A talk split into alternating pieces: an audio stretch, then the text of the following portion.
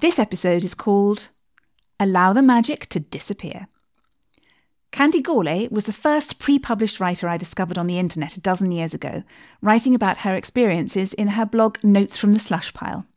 Since then, she's published three young adult novels and a series of picture books, and she's been shortlisted for the Carnegie Medal, which is the biggest UK prize for children's books. So, how did she make the leap? This episode is all about how to find your place as a writer and what it takes to be ready to submit your manuscript. We recorded this conversation in September 2019. Links to the resources we mention are listed in the show notes, so do look them up if you want to find out more. I hope you enjoy our conversation. Today I'm here with Candy Gourlay, who I have known about for definitely 12 or 13 years now, probably more, um, since I started following her amazing blog Notes from the Slush Pile, which kept me going while I was an unpublished writer. And we're going to talk about what is usually um, the last session that I do when I'm teaching at City Uni, and that is getting published uh, because I know everyone always tries to imagine getting to that stage.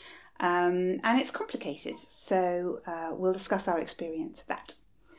Candy is the writer of Tall Story, which came out in 2010 um, and won the Crystal Kite Prize and was shortlisted for how many prizes was it shortlisted for, Candy? 13 prizes. Okay, 13 prizes. It did quite I well. I didn't win any of them. yes, but it was wonderful. It was it was a real publishing phenomenon. Uh, and then Shine came out in 2013, and Bone Talk in 2018, which uh, again did very well. Did it actually win the the Costa Children's? Um, no, unfortunately, it didn't. Ah, but it was definitely shortlisted for that. yes, it was it? shortlisted for that. and the Carnegie as well. Um, and how would you describe yourself? But you're also a panelist, aren't you? You were telling me recently that all the panels that you've been on this week, even. Oh, I've been in so many panels this week. It's like it's been panel week for me. Um, and on Saturday, I'm going to be at a BookTrust event, which is about mentoring, um, mentoring uh, authors of color. Wonderful. Is that something that you do, or something that you uh, are connected into a sort of a network of other people? Uh, it's not something I do. It's just I, I get I get invited to to, to speak. Um, at the very beginning of my career, when there were really very very few people of color on the children's book scene, Yeah. Uh, people were starting to talk about. At the time, it was called multiculturalism Yes. in books, and uh, I didn't get invited to. I was unknown, and I didn't get invited to many conferences, but I did get invited to all the panels on multicultural books. So I, which I didn't know anything about, don't don't know about multiculturalism. I, I come from the Philippines. We have one culture over there. Well, we, we're we're diverse as well, but you know, I didn't come from a background where I could spout about racism and that Yeah. kind of thing. So I had to actually learn about it, um, which is one of the things that I always advise new writers to do is figure out what your story is and learn about it because you're going to be asked about it over and over and over and over again. Okay, let's do some practice. What is your story, Candy Gourlay? what is my story? Well, apparently it's about being an, an author of color. Okay, I would have just said that you're a North London author. you writes really interesting books based in Philippine culture, but yeah. Well, on. isn't that funny? Because when when I started, actually, I I didn't know very much when I when I started. I was as clueless as everybody, and you know, I uh, we moved in a world that I com- totally accepted. If you go to Waterstones, if you go to any of the bookstores, there were no books by people of color, Yeah. and I didn't question that. I don't, I don't know why. I, I well, you know, I just arrived from the Philippines, so I wasn't exactly like about to stand with a uh, picket anybody or go on strike or anything. So I just accepted that, and I thought I want to be published, but there are no books by people who look like me. So I started to write, but the books that I wrote all had white characters. Sure. You know, I had I wrote so many stories and sent them out and uh, and tried to hide my background. I didn't try to tell people who I where I came from because I thought that was an, a disadvantage that I would never. You know, you go to a bookstore and you see there are no Filipino authors on the shelves. Of course, you think no one's going to publish me. I was reading um, this lovely thing. You, you can't be what you don't see, and I, I like that. That an actual book. No, it's it's a phrase that people are now sharing. I think I've And never heard that before. In, in the women's empowerment world that I, I like to live in, then I think that's a big thing. So yeah, yes. well, you can't be what you can't see. I wanted to be an author, but there were no authors who looked like me. So, so I started to write. I wrote one novel. Um, well, after years of getting rejected with picture books, I thought, well, picture books are really hard. Let me try writing a novel. And I thought if I wrote every day, I would end up with a novel at the end of the year. And um, but it, it wasn't that easy. And it took me five years especially because i was still at the stage where i was having babies and the babies just needed a nappy changing endlessly hour so frustratingly hour after hour. yeah. yes nappy after nappy after nappy after nappy.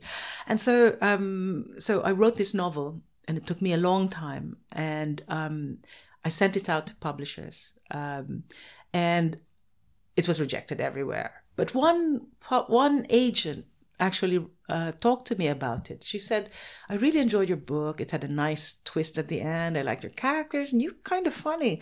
And, I, and, and she said, But there's a problem. And I said, What's the problem? Why did you reject me if you really like the book? And she goes, Well, you know, you're from the Philippines. And I thought, Oh, is that racism? I, know, I, I wasn't sure because I hadn't experienced much Yeah. racism in my existence here in, in the UK. So she thought you thought she was going to say, "I'm not publishing your book because you are from the Philippines." Yeah, and and she said, "No, well, look at the story and look at you.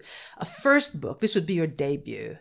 If it came out, it would be your your story is about uh, an Englishman, a little boy who's an English boy. They're best friends. The Englishman is dying. It's about a story. It was a story about."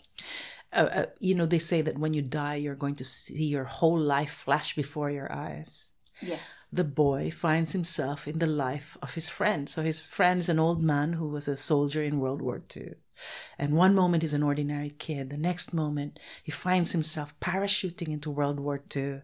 He's got to fight to get back to his own time. I mean, it's a time slip novel. Yeah. And um and the agent said to me, "It's an he's an Englishman. It's set in London. It's an English war." And you will be a Filipino author. There's a disconnect. How am I supposed to explain that? And I thought really hard about it, you know. And if you think about it in a certain way, it's kind of racist to say that because I'm from the Philippines, I can only write Filipino characters and Yes, stories set I in the Philippines. that. That's not fair, right? But I but I realized that she'd actually she actually had her finger on the problem with my writing. The problem with my writing was I wasn't really committing to I wasn't really giving enough of myself. Yeah. I was afraid to reveal very much about myself.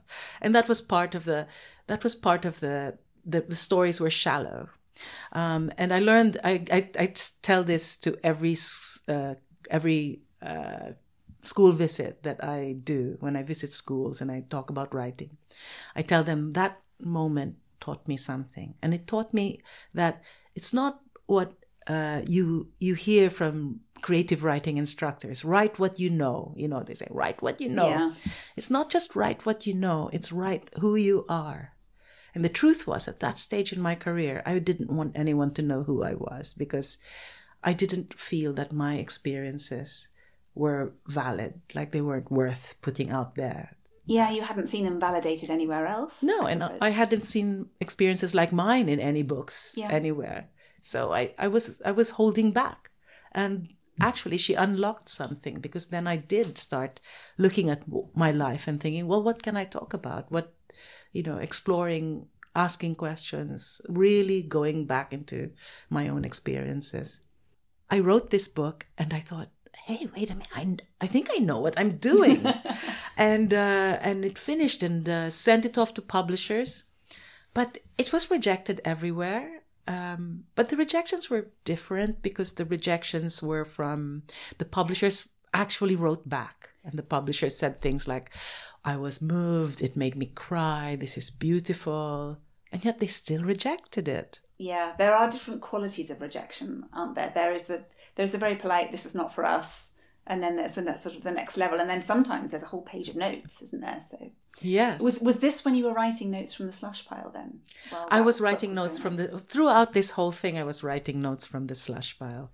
Um, notes from the slush pile is a blog uh, for people who are aspiring to get published. And having been a journalist in my other life in the Philippines, um, finding myself here in the UK, bringing up babies, I needed something that would be more stimulating, that would help me do stuff that I used to do. I, I loved the deadline. And it was so satisfying blogging because I would go and attend a talk and then I would have something that, and it was all for myself, really.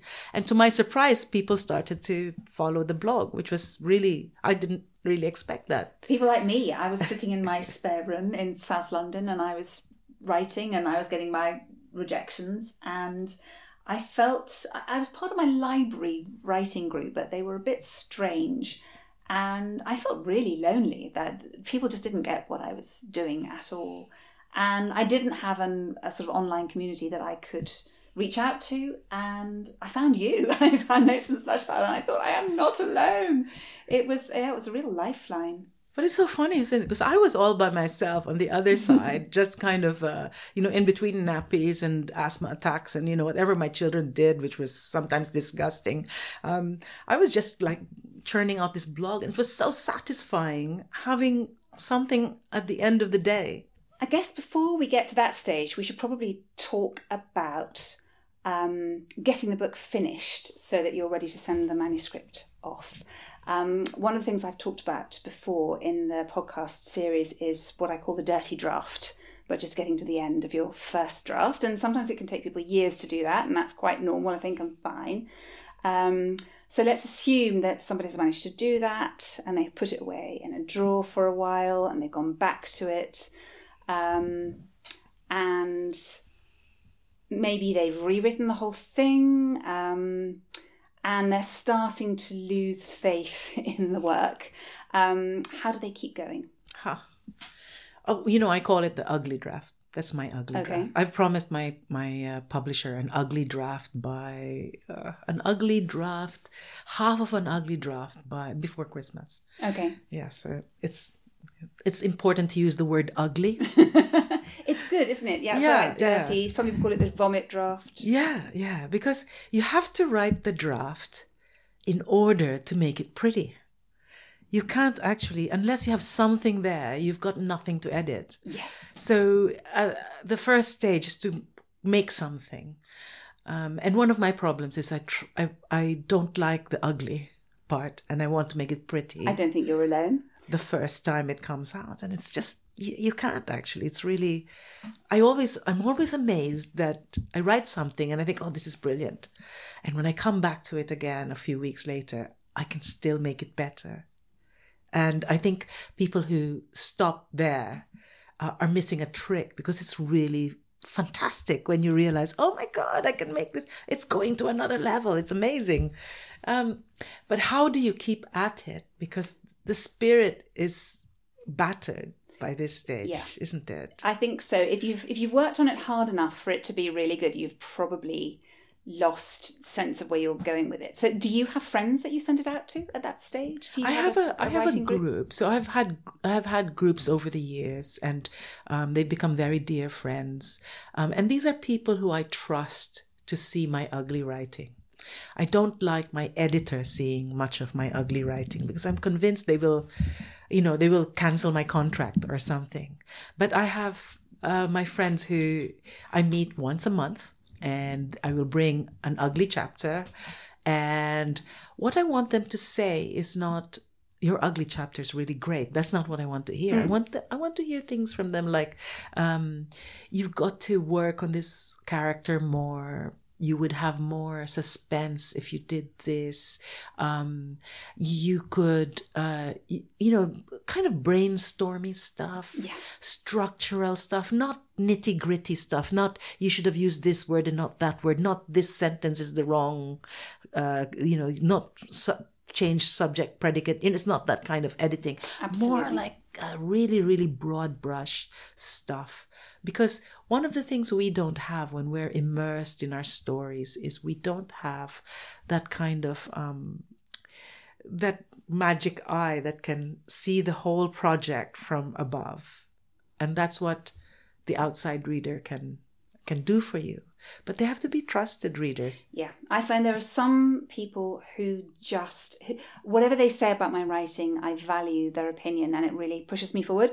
And there are others who, in real life, I absolutely love. so, do you show it to your husband? well, funnily enough, through sheer accident, you know, up to now, I've been writing for teenage girls, and yeah, I do. My husband turns out to be the first person who I trust, the oh. first and only one. So he gets to see the beginning of everything. And I don't show it to him until it's kind of really going. But it was fascinating with the most recent book. And normally he goes, Yeah, this is great, keep going, it's lovely. With the most recent book I was working on, um, I'd been working on it for several weeks and I was I was quite happy with the early chapters and ready enough to send them to him, and I did and he didn't really say anything. And then I kind of reminded him, and he said, you know what? They're not your best work. They kind of they read like somebody who hadn't published anything before and was trying a bit too hard. and this is book eleven, and if you include my unpublished books, this is book fifteen. And how I, do you take that? I trusted him. I thought you didn't get angry. No, and, not um, for a minute. I thought, what have I done wrong? Because I wasn't absolutely sure it was brilliant. I thought, what have I done wrong? And I couldn't tell. So I didn't do it for ages. I, I was doing other things. I was doing a teacher training course kind of thing. I focused on that and I didn't go back to it until I was ready. And there were about four lines in the several thousand words that I'd given to him that I was confident were funny and were what I meant to say. And I used those and I built out from there. And then I gave it to him again. I was really nervous. And he said, Yeah, you've got it this time. This is it. Oh, wow. So I that's still a, trust him. I trust him even That's a now. testament to your relationship, isn't it? It's, it really is about, it's not just trust. It's um like, I, I never show it to my, I never show anything I do to my husband yeah. until it's a book.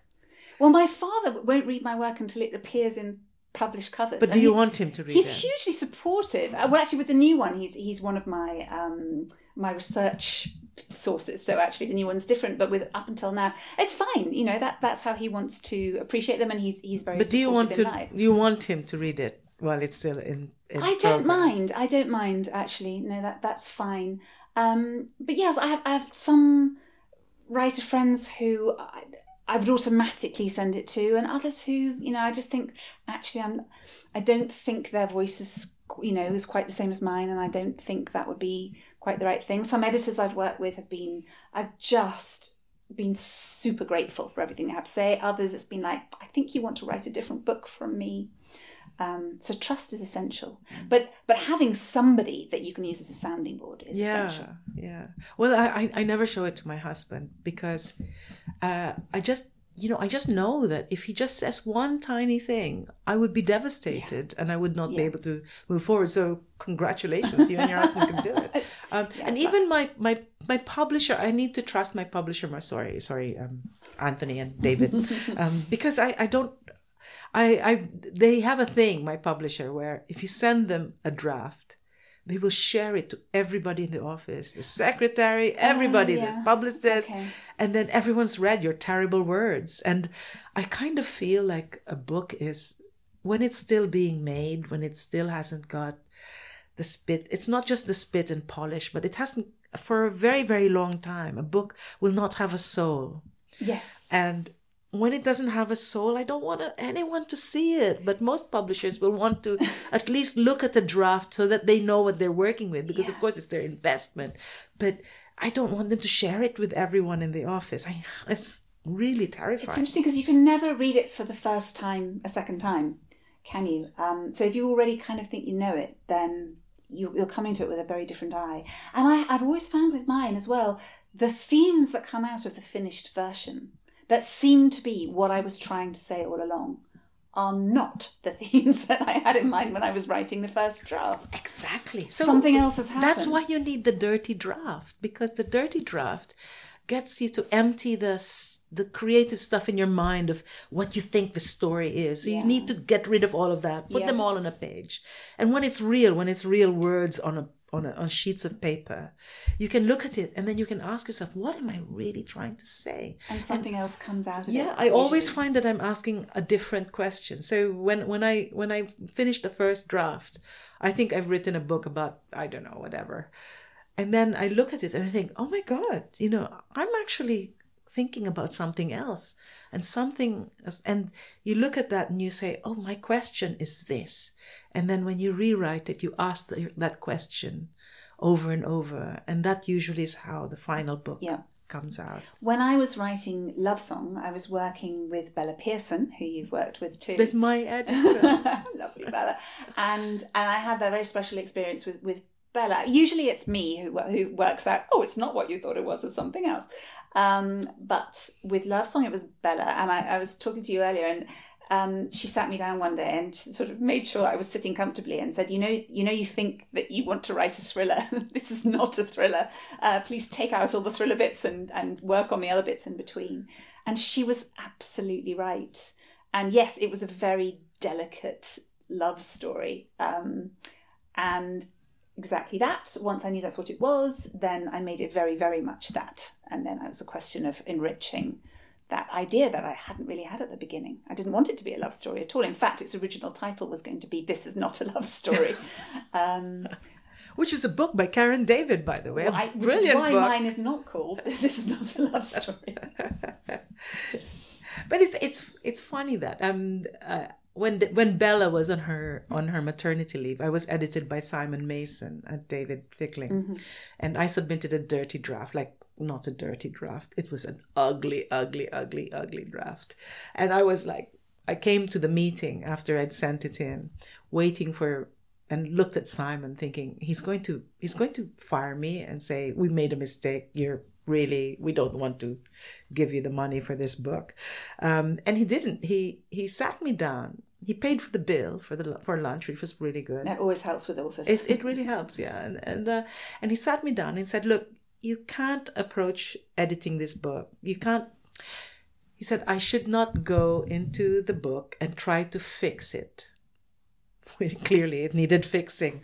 Um, he said don't try to fix it. Look at what's great about it. Uh-huh. and then he spent the next 20 minutes telling me what was great about this really ugly book. He said, I like this character, I like this moment. He just kept telling me all these nice things. And because I trust him and because he didn't, I knew that he was telling the truth. I could see that what he was saying was true.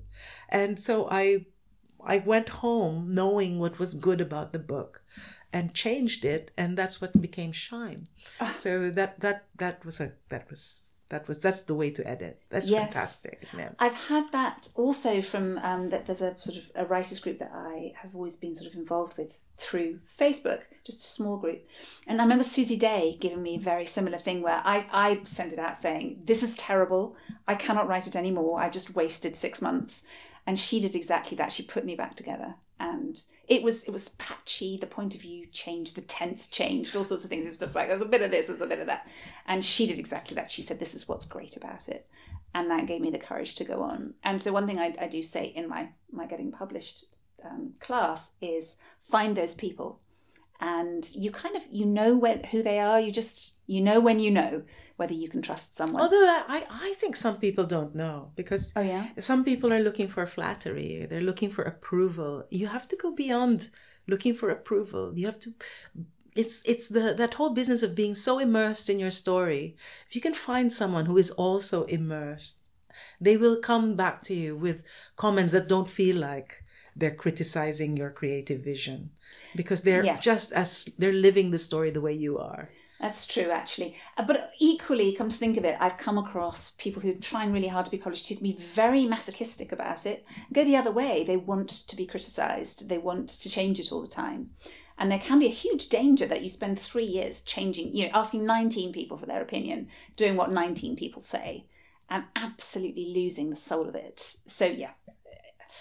Yeah How it's, do you know? you- yeah it, it, it requires a kind of self-awareness uh, you have you have to be self-aware the people reading the text have to be just as aware. They have to know enough about what it means to write a story to give you advice say oh i know you're going to probably change these sentences but maybe uh, you could the tone you know and the comments don't have aren't, you know that thing they say uh, it's like it's like uh, moving the deck chairs while the Titanic is, Yeah. is sinking.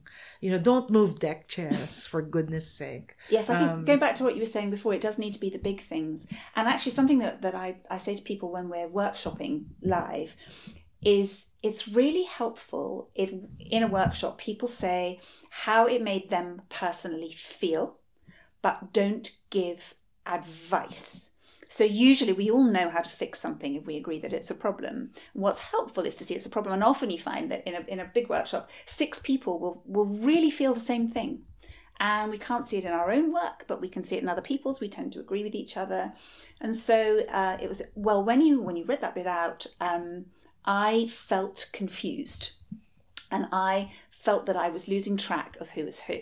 And that's really helpful, as opposed to, well, what I think you should do is make this character do this and that character do that, and that just makes everybody's hackles rise. It's like, well, I don't want to do it that it's way. like telling someone how they're supposed to write a very it's a very personal thing and actually critique is not criticism it's reaction it's reaction Yes. really you know you want someone to read it and say i was really into this until the moment when this character just began to d- endlessly describe something you know which happens on and you need that you need to know the moments when they're taken out of the fictive dream That's into kind of whatever exposition you decided to go into that's what they're looking for. i'm actually just I'm I'm reading a book at the moment where that's just happened, where this beautiful writing, great characters, and then suddenly this entire chapter explaining some some contemporary event. I, I, I had to stop reading because, and I think what I'll do is I'll skip it and go on to the next chapter because it's beautifully written. It's just Yeah. that they just wanted to explain. And so important. Don't explain anything. Yes, just feel it, show it. Um, so you have to find your group of people who are going to see you through this hard time when you when you've lost faith in the book. Oh, and that reminds me, actually, there's something I, I wanted to um, point people in the direction of, and with the podcast, we will put links underneath to it. And it's a recent survey by the Royal Society of Literature called Money, Time, Confidence What Writers Need to Thrive. Um, and it points out that Virginia Woolf said a writer needs a room of one's own and £500 a year. And I'd forgotten about the £500 a year. And they said in today's money, that's £30,000. And I think that's very true. If we all had our own room and 30 grand, we would be completely fine, but we don't. Um, so, in addition to the, the money, God knows how we get hold of that. Um, what was it saying? 67% of writers who, um, professional writers who filled out their survey, earn less than £10,000 a year from writing. So, it's not exactly 30 grand. I often earn less than ten thousand. I often not pay taxes. And you are Carnegie shortlisted and uh, like I had a very good year last year, and I didn't pay any taxes because I didn't earn enough money. I mean, as children's authors, we're really lucky because we have uh, we can we can do school visits. So schools pay us to come in and you know like teachers and do presentations, and that can keep you in you know that can keep your you your children in socks. But anyway, so in this world that we've been talking through, we haven't even got the person through the publishing stage yet. We're already saying it doesn't pay well. It doesn't pay well. Um, you have to do it for the love of it. So let's assume you've you've got your writers group. They've got you through. You're beyond your dirty draft into something that's really tightly edited that you're really proud of, and you're ready to send it off to an agent. Yes. Well, or are you going to send it off to an agent, or are you going to self-publish it? What do we think? Well, times have changed, haven't they? I mean, there was a time when self publishing was the thing that, you know, it was a vanity thing.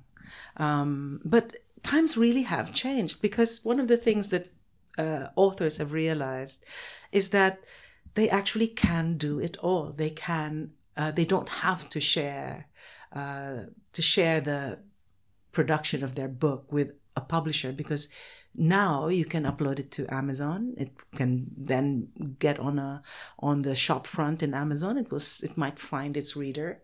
It and you might possible. get 70p in the pound from what you you might get 70p in the pound instead of what is what do we earn as traditionally Between published seven and eight percent. yes Yeah, 39 30 39p for every 7.99 is what Yeah, i read the other day exactly. yeah I think when I did the maths, it worked out as that. People are really shocked by that. Yeah, so if you go to on a school visit and you manage to sell 10 copies of your book, you will earn 3 pounds 90, which is less than it cost to take the the underground to that school where you did your presentation. So It really pays, for, from mental health point of view, it pays never to do the maths as a Don't do the author. Just doesn't add up.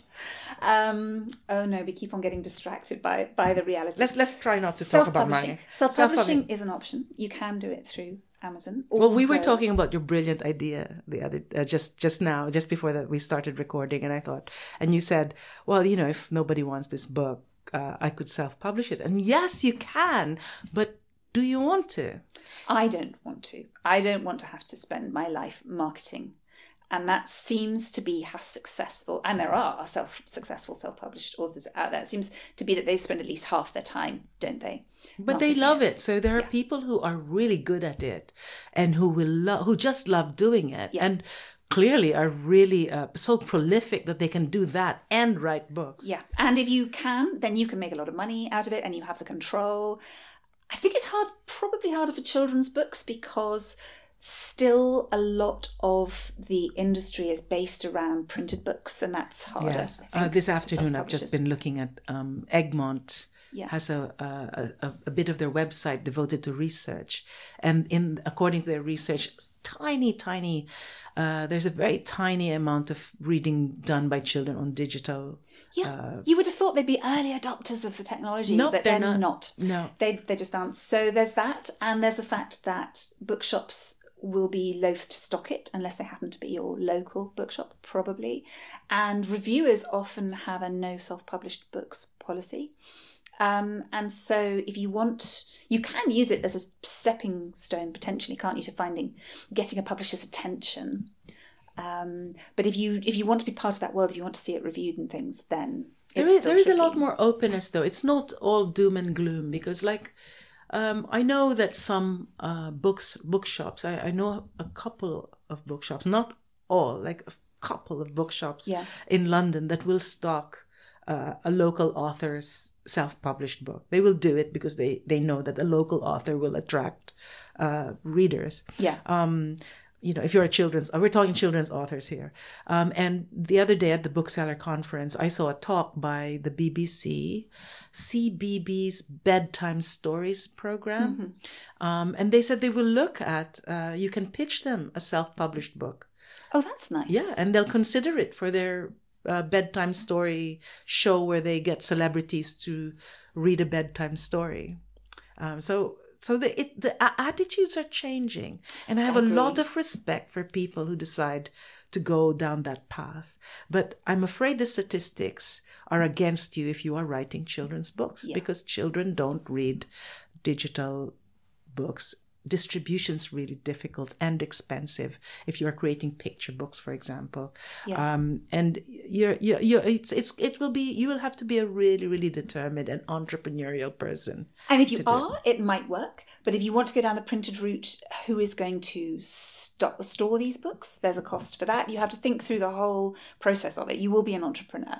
There's crowdfunding too there's- that's true, actually. And I, I, I'm crowdfunding a couple of friends' books at the moment, and it's really exciting. But it tends to be fairly small print runs. Yes so if you you could crowdfund on what's is it called on unbound yes, unbound exactly. so and, and then they the book is published once the money has been raised but this is like it feels a little bit like um, you know when people are i'm going to i'm going to be running every day in the forest if uh, to for cancer if you put money into it feels a little bit like that so i don't know if it will be satisfying it's satisfying for some people but it might not be enough for someone who's really looking for um, affirmation about their children's writing Yes. It depends what you're doing. I mean, again, another thing I say to people is do you need to be published? Because a lot of great writers don't need to be published, and that's completely fine. And they, they write beautiful stories for their family and friends who appreciate them, and that is absolutely valid too. Um, I think we're talking to the people who, who do want that kind of affirmation, really, aren't we? Um, But there, there are other avenues that are not not children's, uh, not traditional children's publishers. But for example, charities. I have friends who have begun to write.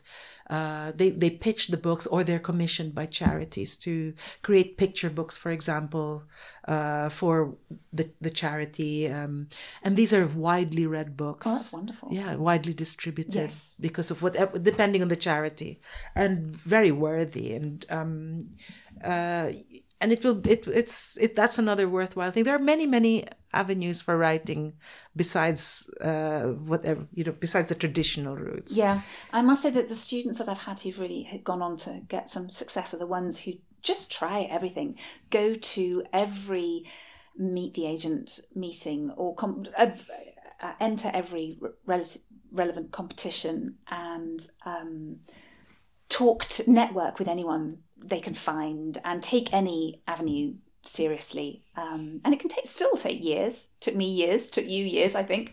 Nine Um, years. 10 How many years? You had ten. years. Oh God, you win. Yeah, sorry, but uh, not as many rejections as Malorie Blackman, so she wins.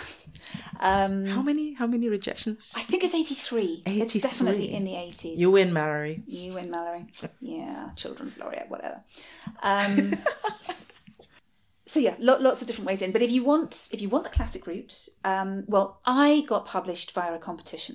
So I was published without an Really? agent. I didn't know you won a competition. Ah, I won the Times Chicken House competition, which still is running, and that was in two. I ended in two thousand and eight, won it in early two thousand and nine, and was edited and published by kind of August two thousand and nine, and that felt so endlessly slow at the time, and was actually warp speed for publishing. Looking back, yeah, it took us oh I don't know a couple of months to do the editing, and then it was all printing and marketing, and yeah, it was insanely quick actually.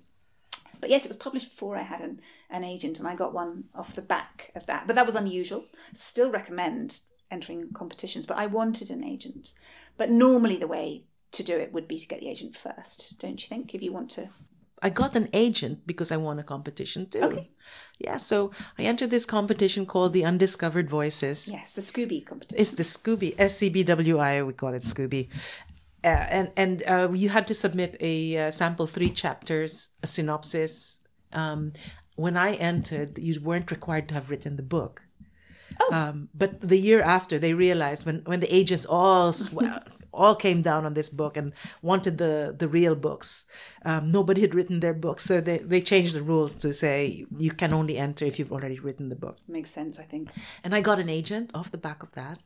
Um, the my my agent had al- already had a manuscript that I'd submitted, and um, she'd read it, and I guess she didn't like it. But she rang me up and she said, "I saw your sample in the Undiscovered Voices. Um, can I see the rest of this one?"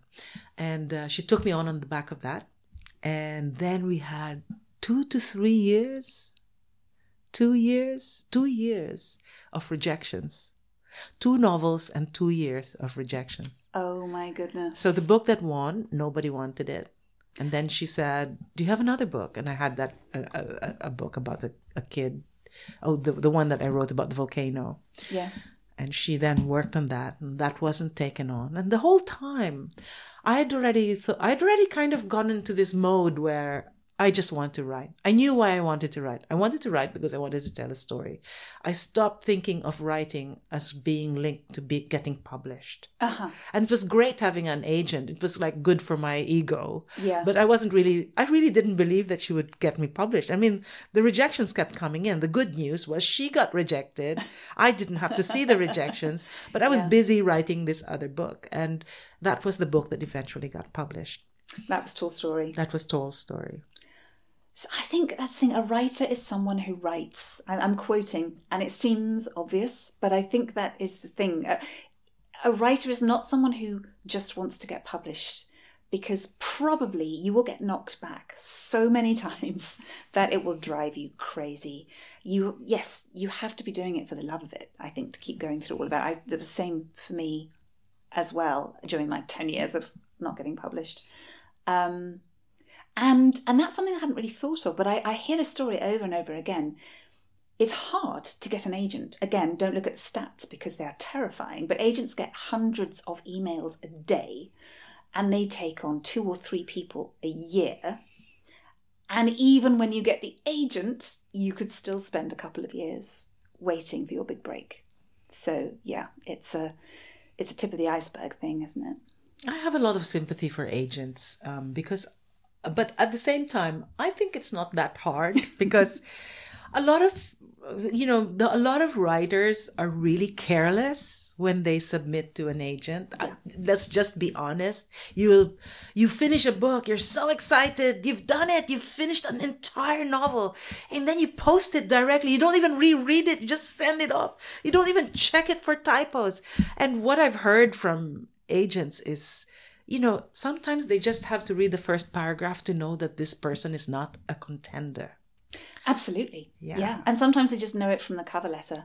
If it, if you if you're writing dear sir or madam, if you if you've included some squishy cake in it that's gone really funny, um, yeah, if it's full of spelling mistakes and grammatical errors, um, you've already lost. If you say something like "This is going to be the next Harry Potter," I mean that's probably going to make them roll their eyes. They've probably heard it before. Yeah, it's it's it, uh, you know a lot of us. Uh, well, I, I've done it too, so I can say this is that um, we're we're really stupid because the whole process of writing a book is a creative one and it's uplifting and it makes you feel like magic and so when you finish a book, you're not in the right state. You have to, what you've got to do is put it in a drawer, allow the magic to disappear and drift away, and then read it with cold and clear eyes so that you can see what what the agent actually sees. The agent doesn't have the magic of the of and the rush of having just finished writing a book.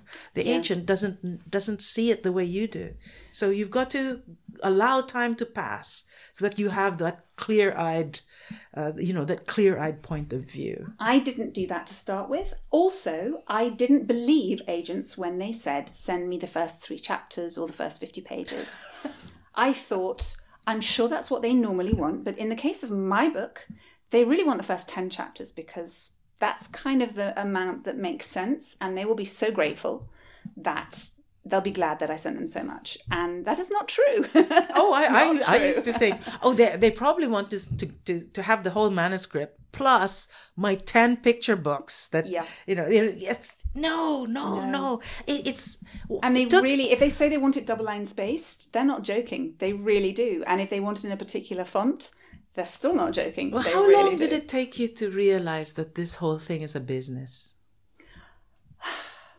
I my Bible was the Writers and Artists Yearbook, and eventually I read enough essays in that book to begin to understand it from the agent's point of view. And then I started doing exactly what I was told. Having said that, I have just submitted to an agent, and I know that this agent is not going to read what I've submitted because I submitted it to the wrong email address. because I was so paranoid about doing it perfectly and it's in the right font and it's double line spaced and it's only three chapters that I didn't see the email address thing. So I'm really sympathetic to people who make catastrophic small mistakes. But but you know the the thing is we all do it, don't we? I mean we we all uh, like the fully illustrated uh, cover letter. I've done that. Oh, have you? Yeah. Some things can make a difference. I mean, it's really good to show that you've connected with an agent, I think, in your letter. It's good to let your personality through. And if you do something that's relevant, I think if you're a teacher, from my experience of teaching, I think if you're a teacher, say, because I think teachers on the whole write good children's books because they talk to children all the time and they know what children like and they've they've got the pace and the humor and all of that. So I think that's worth mentioning. Um, yeah, there, there are things that are worth doing. Um, but yes, bribery and um, or threats, both of which have been tried, not great. Being noticed for the wrong reasons. Yeah, you don't. Sending really a, full color photograph of yourself in your bikini. I didn't do that. no, I hope you didn't. um, so yeah, you should do do what they say. It's really as simple as that. Do what they say, make yourself engaging, and keep the, the cover letter to a page, and and synopsis keep it short. There's a thing, so they will ask you for a synopsis of your book. They really don't want to see the whole thing. They haven't got time. They will know from the first few chapters whether it's interesting or not. Um, but a synopsis is not the same as a chapter outline. So they don't want six pages of how you plotted the book. They want uh, a sense of what it's about, don't you think? You know, a synopsis is like a um, a test Yeah. of whether you know story structure. I, I only realize it now because I didn't know story structure um, when I was er, when in the early days of submitting. I didn't really know about the three act structure, or the midpoint, or the the doors of no return, and all of those things that slowly filtered into my consciousness as I began as I learned about how to write a story. Yeah. Um, and so my synopses were all really dense. They were trying to be funny. They were trying to be the blurb in the back of the book, which is fine. But I didn't want to reveal the ending of the story. And actually, in a synopsis, you, you probably do. That's a really interesting one. We'll come back to that one. Yeah. And, and so I, I didn't know how to write a synopsis. And and I wanted to tell her every single detail in the story. So it was pages and pages of it. Yeah. And actually, if you can't tell your story, if you can't tell the bare bones of your story in a synopsis, then you probably don't understand story structure. Yeah. Yeah. So you need to be able to encapsulate it probably in a page. You don't need to go down every um, subplot or whatever that you might have. You still need to give a sense of the main characters in it, though. Um, it's interesting what you say about the ending because, again, I, I wrote my first seven synopses for Barry, and Barry absolutely likes to know what happens at the end because he wants to know that a writer knows how to structure the whole thing. But um, I was recently talking to Annie Eaton, who was an editor for many, many years at Random House and Penguin, and she was saying she doesn't always like to know the very ending. She likes that sense of surprise when she reads the final manuscript, and she doesn't like that to be taken away. So she likes a sense of the way it's going, but just holding short of exactly what happens. So I guess people are different. really. People are different, but I think the synopsis plays a key role in getting a book accepted because Yeah. it, because it really does show your skill as a writer it shows that you understand structure that you that the that the weight of each act is appropriate to the importance of what's happening you know you, don't have like uh, act 1 is not does not continue on for three quarters of the story and then act 2 and 3 is only the la- quarter you know Yeah. it, it's uh, then that story is really weirdly balanced and Or you haven't saved everything for the final pages, yeah which I've seen people do as well. I mean, you don't have to tell every single thing that happens in the story, but you have to give a sense that this story is compelling, that it's going to have a really uh, humdinger of an ending, that the characters drive the narrative. You have to show all of that in a in a in a, synopsis, and, I- that's story structure. And I think it's very difficult to do it entirely by yourself and get it right. I wouldn't send a synopsis off now without getting somebody else to cast their eye over it. Because I think, I mean, I certainly get to a wood for the trees situation where I know my story so well that I can't really tell anymore whether I'm describing it in a way that's exciting, that's compelling, that has that kind of thrust to it that it needs. So, yeah, I always get somebody else to look at it for me and see what they think. Do you? Um, no, no, I don't. But um, I remember when I attended my, I went to a, a workshop on writing synopsis, which is I one of the that. smartest things I've ever done. It was uh, given by an author called Lee Weatherly. Oh, I know Lee. Yeah, Lee's Lee's fantastic, gives fantastic workshops, but she had this chart. This it's a chart, a diagram of a synopsis. Basically, the the synopsis was the three act structure Okay. and it I had this light bulb go off and above my head. Oh my god, that's how you write a story. There's a, that's the you know the the the the, the you you saw the the peaks and troughs of a story. You saw the rug pulling moment. You saw the denouement and how it how the action falls.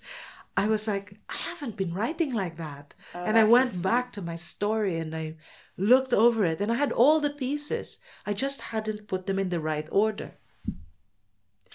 I think I want to see that. It sounds great.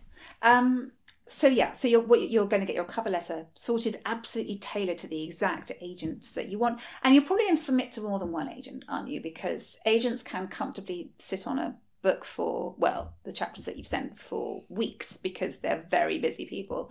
Um, I don't know. I, I, I went through a phase of doing that. Yeah. And if you submit to like five agents in one go, you then have at the end of the week five rejections in one go. And it was so devastating that it took me ages to get up the courage to to submit again.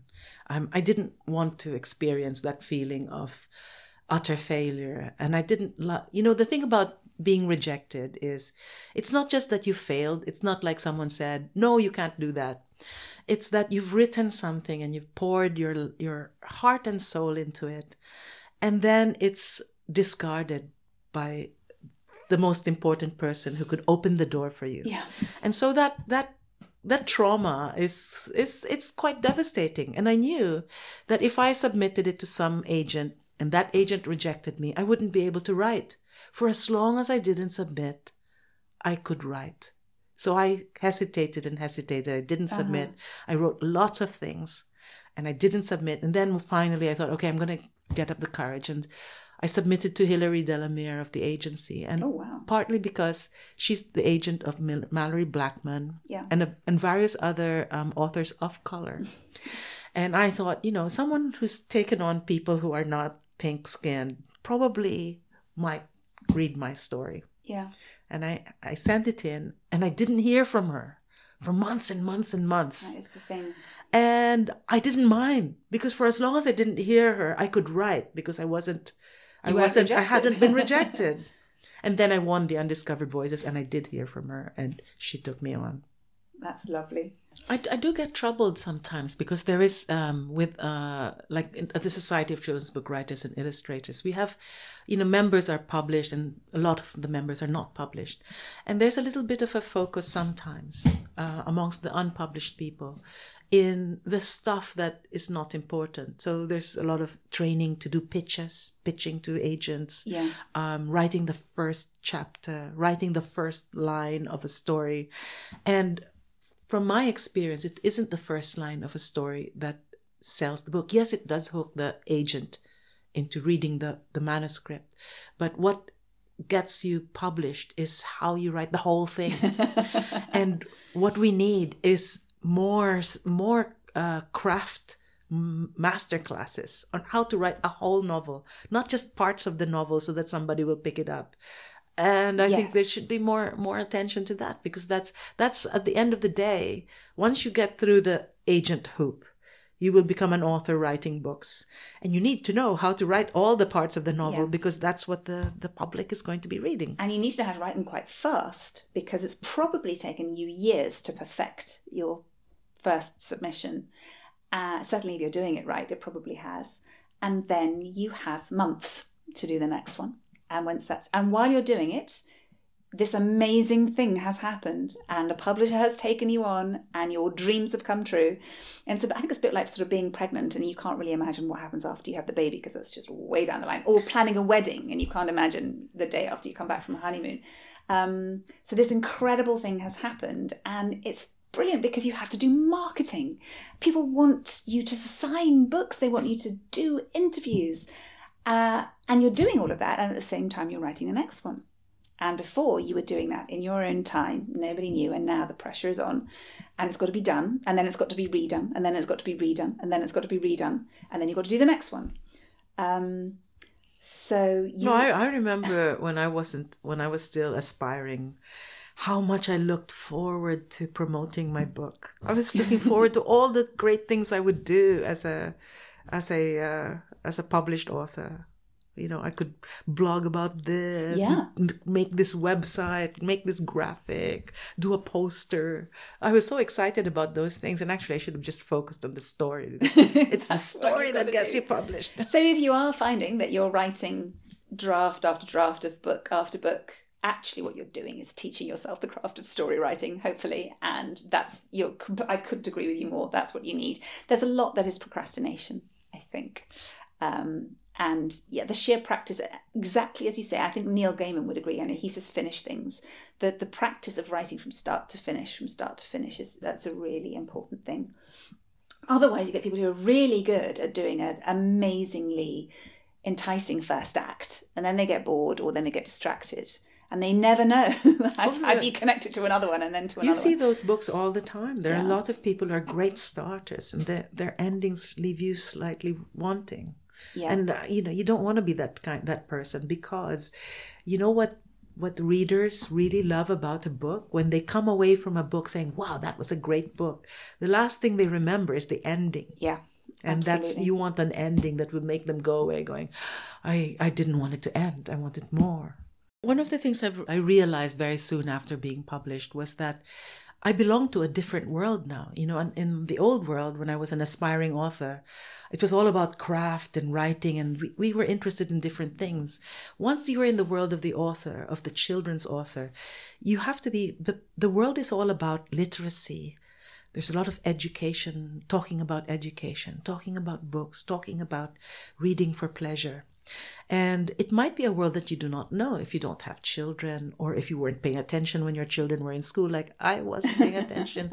You might have to understand all of these things. One of, one of the things that surprised me when I got published was it turns out I'm a BAME author, B A M E, Black Asian minority ethnic. Yes. So I guess I'm the minority ethnic part.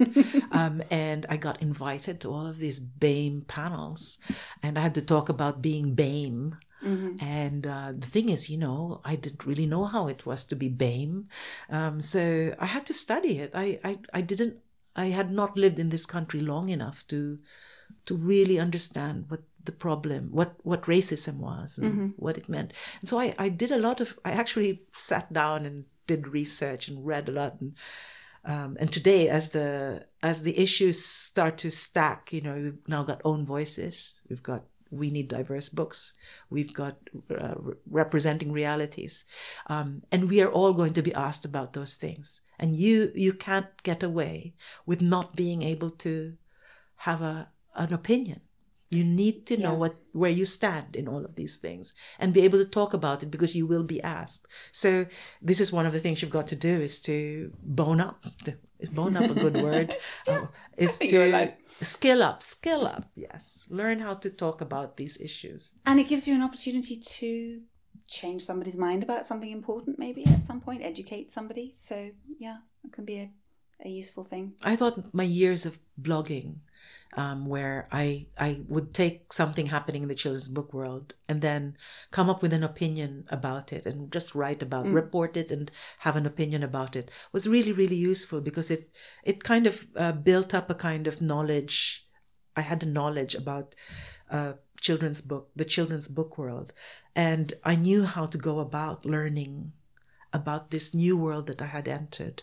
Um, and I, I think that it's it's really important because we it's not the same as adult writing for adults is it? No, it's two two fairly separate worlds. it's Um, separate worlds and the and the children's world is a it's it's um what's the word? It's it's a it's transformational. What you say Yeah. could be transformation it could change lives.